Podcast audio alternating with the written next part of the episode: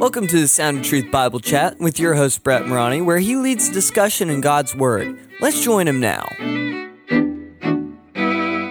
Well, for the second Bible chat in a row, I am blessed to have a special guest in the studio with me, Dr. John Crabtree, who has more degrees than a thermometer. Oh, Brett, that's funny. He's in visiting with us this weekend, and so he was gracious enough to come in and chat with me about God's Word, First Chronicles chapters 1 through 9. If you've ever tried to read through the Bible in a year, if you didn't get bogged down and, and lose hope in Leviticus to stay on your plan, you might have struggled in First Chronicles 1 through 9 because it's name after name after name. It's one of the genealogies of, of the scriptures, we call them. And so, um, just be honest, it's boring. For sure. I mean, Brett, it's I almost blasphemous to say that about God's word, but it's just the truth. I love God's word. I. I love God's word.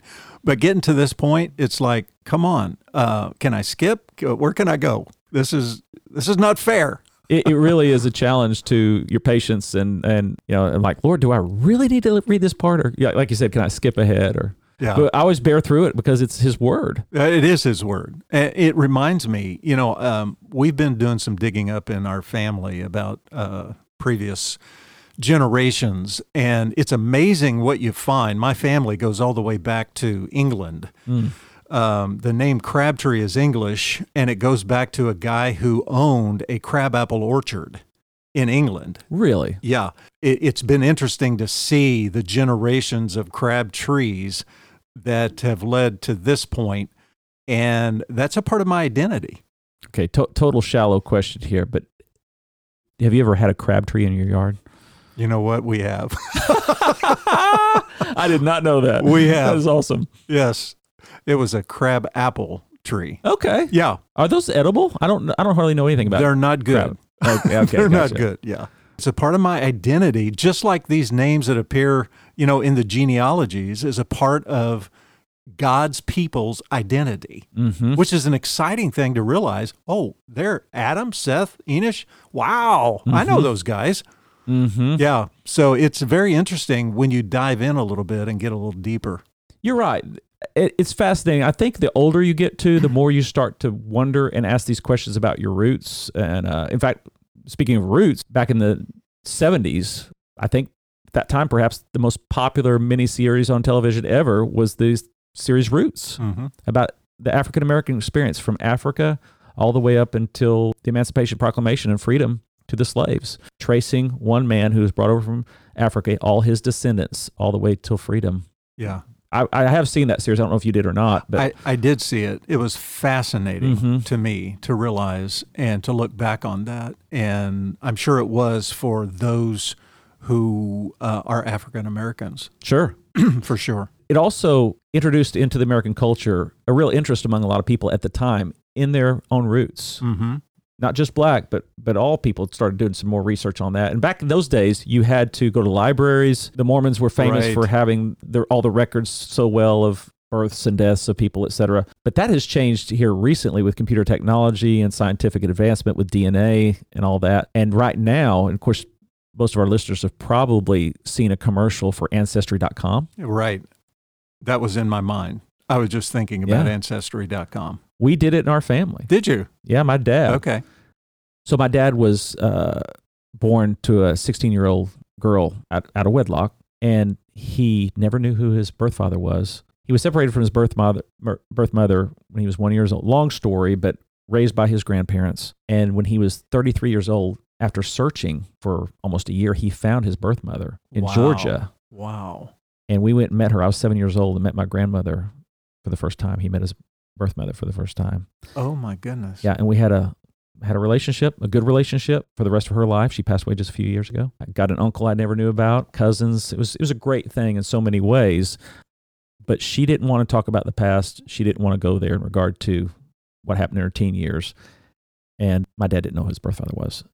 But after she passed away, he went through ancestry.com and I think I don't know how long it was the process, but you know, spit in an envelope, sent it off, and he started getting hits on there as to people he was related to. Found out these people had a lot of things in common with him and the way his DNA was wired. And then two months after my mother passed away, in May of 2019, he found out who his birth father was. Oh wow. My dad, at 75 years old, found out who his birth father was, and then started getting a history from talking to family members, et cetera. So Mm. it's, am- it's amazing what we can learn from seeing our past and, and learning about who are these people because we are in many ways a product of our We are. ancestors in that culture back then this was their way of record keeping and showing the importance of this what's fascinating is it doesn't seem to say anything about these people hardly but we also know during that time their names were meaningful Right. and most of these people probably reading this text would know what the meaning of those words those names were but we read it as english speakers and we're like strange name strange Yeah, name strange yeah, name yeah. it's boring to us No clue. Right. but upon further, deeper study, we probably would learn a lot more if we took some time to drill down into these names.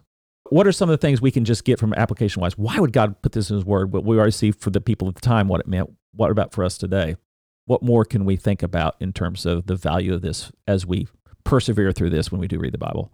Yeah, I, I think one of the things, Brett, is the fact that it's good to know where you came from.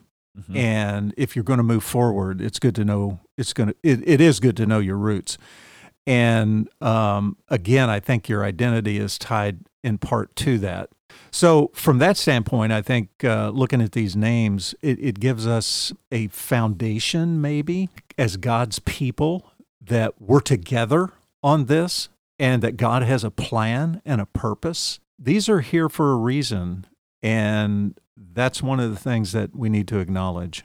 All scripture is inspired, but not all scripture is equally inspiring to us. But all scripture is profitable.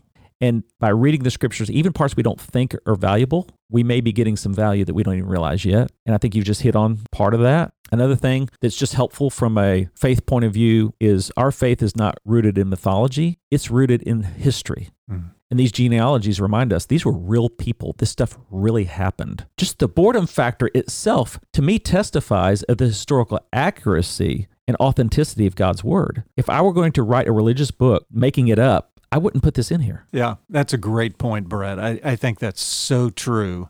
We can look at the Bible in many different ways, and people do, but realizing the historical fact that these people really lived is a credit to God and is uh, something that we can be very glad that He did in the way that He did it.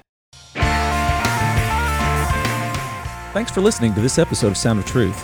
If you enjoyed it, please rate and review it. Also, tell your friends about it. Thanks. Music is by Canon and is used by permission.